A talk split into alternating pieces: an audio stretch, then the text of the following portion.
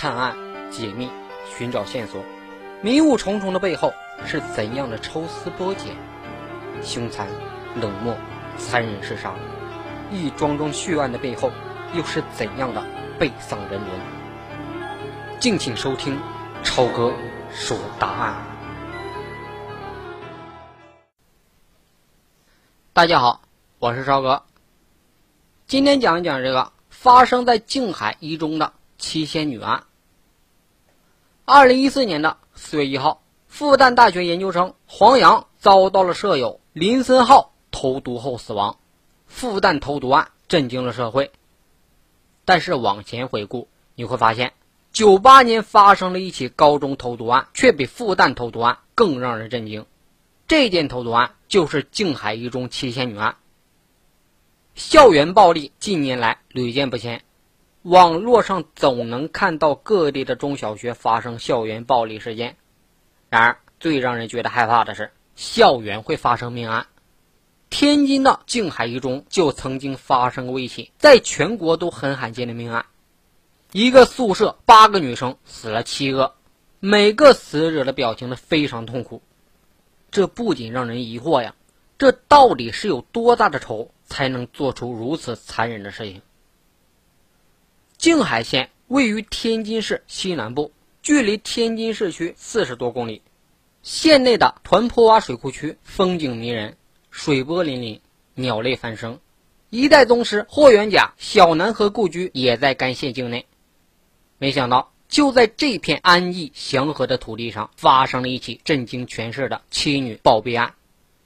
回顾此案，脑海中就会出现难以磨灭的情景。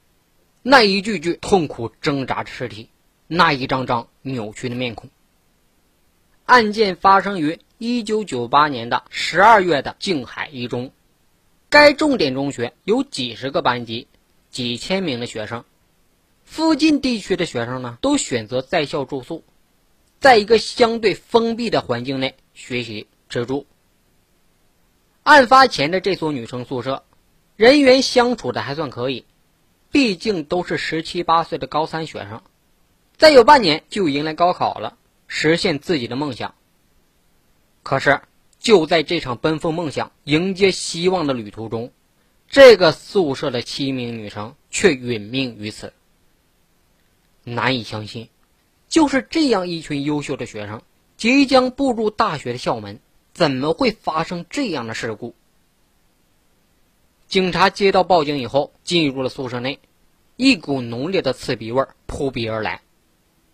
凭借多年经验，第一个念头就是这个味道啊，是农药制剂所特有的。环顾室内，那惨不忍睹的场面，强烈的冲击着视神经。七具年轻女孩的尸体七扭八歪的横卧在室内，有的蜷缩成一团，面部表情扭曲。嘴角还残留着白沫状的呕吐物，此前大小便已经失禁了，显然在临死前有过痛苦的挣扎。一个女孩翻滚到床下，匍匐在地，双手保持抓地的姿态，地上赫然出现了几缕抓挠的痕迹。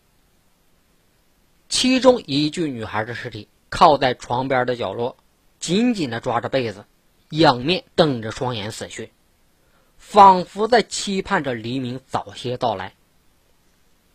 还有一具女孩尸体，头发蓬乱，紧紧地抓着一个可爱的毛绒玩具，双手的指甲深陷其中，临死了也没曾松开。直觉看来，他们死于急性的药物中毒，从毒发到死亡也就短短的几分钟时间，最长不超过二十分钟，摄入的剂量应该很大，几乎没有挣扎和呼救的时间。毒性发作以后，促使呼吸极其困难，仅仅象征性的翻滚几下就立刻死亡了。但凡能够坚持走出这个宿舍门进行呼救，能被其他人所察觉，或许还能见到朝阳升起。警方对现场女尸的呕吐分泌物、杯中残留物进行提取，送往了化验室分析。通过仔细观察几个女尸，发现了一个惊人的特征：死者的瞳孔急剧缩小，如针尖一般大小，白色的眼球异常醒目，这个怪异的场景令人不寒而栗。到底是什么毒性造成如此诡异的针尖般瞳孔呢？警方在现场又提取了指纹，并将每一样物证带回检查。其中还有一个疑点，那就是宿舍里面一共摆放了八个床位，其中有七具女生尸体。那么那个幸存的女孩到底是谁？为什么她能侥幸逃过此劫？到底食用了哪种有毒物？又是谁下的毒？疑问一个接着一个。后来，宿舍八人中唯一幸存的女生很快就被找到了，警方对其进行了隔离审查。转天，调查结果出来了，七名女生是死于有机磷中毒。在女生的肠胃内、呕吐分泌物以及喝水的杯子里都发现了剧毒农药甲拌磷的成分。甲拌磷也就是俗称的三九一一，属于一级剧毒农药，是一种透明并有轻微臭味的油状液体，毒性大，致死量约两毫克，服用者可在十分钟后发作致死。甲拌磷经过消化道、呼吸道以及皮肤进入人体后，使得胆碱酯酶低于正常值，引起呼吸中枢抑制和循环衰竭，最后导致呼吸肌偏瘫，并伴随肺水肿致死。警方在对女生尸检时闻到了类似大蒜的臭味，有瞳孔极度缩小、呕吐、失禁的现象，血胆碱酯酶偏低，内脏检查发现有明显的肺水肿。这些死尸症状也对应出了检测到了甲拌磷成分。事发是在半夜，可怜的女孩们因为毒发迅速，也来不及注射抗胆碱药阿托品，一切都发生的那么突然，毫无征兆。现在死因是有了，那么如此剧毒的农药是怎么被七名女生服用的呢？同时还有一个更为震惊的发现，经过证实，那名幸存的女生小雨当晚就在宿舍里面过的夜，可以说她亲眼目睹了在那个恐怖的夜晚所发生的一切。学校食堂的师傅排除了作案嫌疑，因为当天的饭菜里面没有发现有毒物质，也没有发现其他学生中毒的迹象。宿舍管理员说，女生宿舍管理严格，并没有校外人进入。那么一切的线索都指向了这个事发宿舍楼的内部。是外界有人投毒吗？还是因为学习压力大，同时自杀了？还是这八个女孩中的某一个人干的吗？那么这栋楼的学生，尤其是那个不吐露实情的唯一幸存者小雨，都被列入了怀疑对象。我们难以相信，一个女孩能眼睁睁地看着朝夕相处的室友痛苦挣扎而毫无作为，还能安心地同七具尸体共度到天明。一切的秘密都隐藏在这个女生的大脑里。审讯与调查同时地深入进行着，警方对几名死者饮水杯子的检测，里面都发现有农药残留成分。但是有几个杯子同时沾染了同一个人的指纹，也就是那个幸存女孩小雨的。也就是说，这个女生在案发当晚曾经碰触过几个女生的杯子。她的疑点立刻加大了。几名死亡女孩的呕吐中有苹果成分，那似乎表明几个女孩在服用药物以后，因为味道难闻就吃过水果。而现场发现一把削苹果的小刀，上面的指纹又是小雨的。这个农药的气味很刺激，如果说它是暗中投毒，不大可能几个女孩同时喝下都没有察觉。这个诡异的女生匪夷所思的举动，是她在暗暗协助这些女孩走向不归路吗？通过调查还了解到，案发当晚熄灯以后，死亡宿舍对门居住的两名女同学发现屋里有很强烈的刺激味道，于是就起床开窗通风，找到了负责该宿舍楼的值班人员，一起在楼道内巡视了一圈。几个人觉得有几间宿舍的气味最大，其中就包括那间死亡的宿舍。此后几个人回到了值班室，给校方打电话反映情况，但是因为当时是深夜，校方领导无人接听。几个人只好又去了警卫室找值班人员，但是没人在。后来他们只好回来再次致电校方人员，可是仍然无人接听，最后只好作罢。此时已经是凌晨一点多了，宿舍管理员便让两名女生继续回去睡觉了，就此错过了最佳抢救时间。同时又一个线索反映上来了，静海某门市部的一名售货员他表示了，他说事发前有一名女生买过 零点五 公斤一瓶的有机磷农药甲苯磷，经过指认正是那名幸存的女孩小雨。之后警方再经过老师以及同学大量走访后，了解了大量事实，决定对小雨加大审判力度。最后这个女孩招供了。事情的缘由是这样事儿的，小雨与其他七名女生都是同班同学，并且同住该校的一间女生宿舍。她与其中一名女孩小刘的关系非常好，形同姐妹。话说，小刘与同班的一个男孩谈起了恋爱，相处了一年多以后，俩人因为某些原因分手了。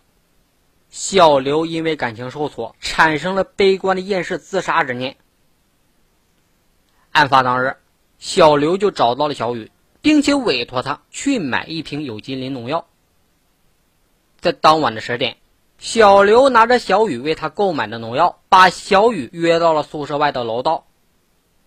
他跟小雨说，自己因为感情受挫，想喝农药自杀，因为怕死后寂寞，没人相陪，想哄骗同宿舍其他的六个人与他喝农药一起走。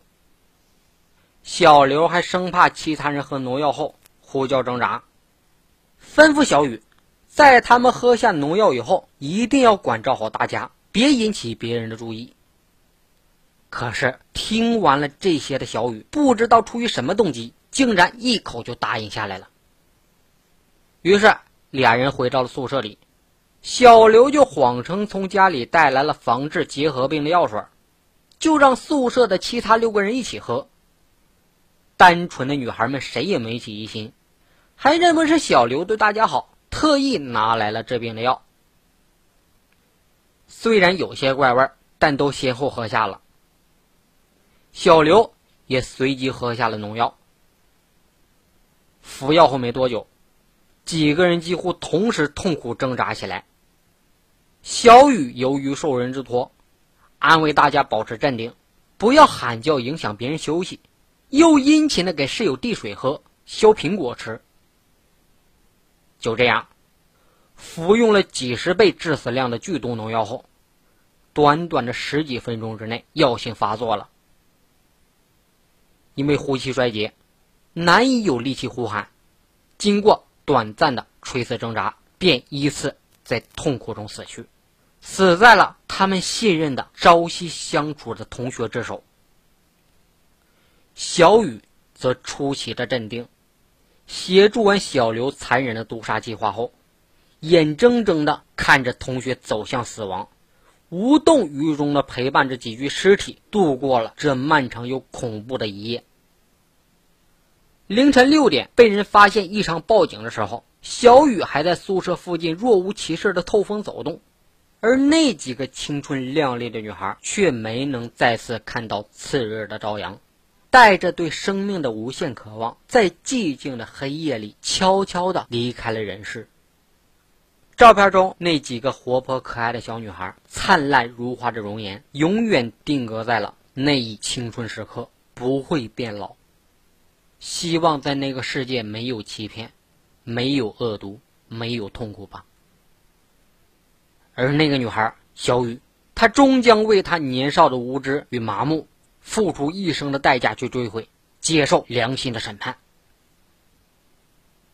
该女生案发时属于未成年，因为协助故意杀人，采取不作为的态度，任其发展造成严重后果，被判处了无期徒刑。案情的经过呢，差不多就是这样的。作为客观角度来说，这个案子的疑点很大，唯一的幸存者也是加害者小雨。先不说他的口供的真实性，也不谈这个案子是不是小雨的阴谋，我只想说，一个女孩杀完七个人还能如此的冷静，这个女孩的内心真的是阴暗的可以啊！愿逝者安息吧。好了，以上就是本案的全部内容，感谢大家的收听，我们下期不见不散。另外呢，我们有自己的听友群，想加群的，或者是想冠名的，想赞助的，或者是想打广告的，都可以加我的微信，微信搜索二五四七七七六七六即可添加我的微信，我会把大家拉到群里，我在声音的这头等着你们。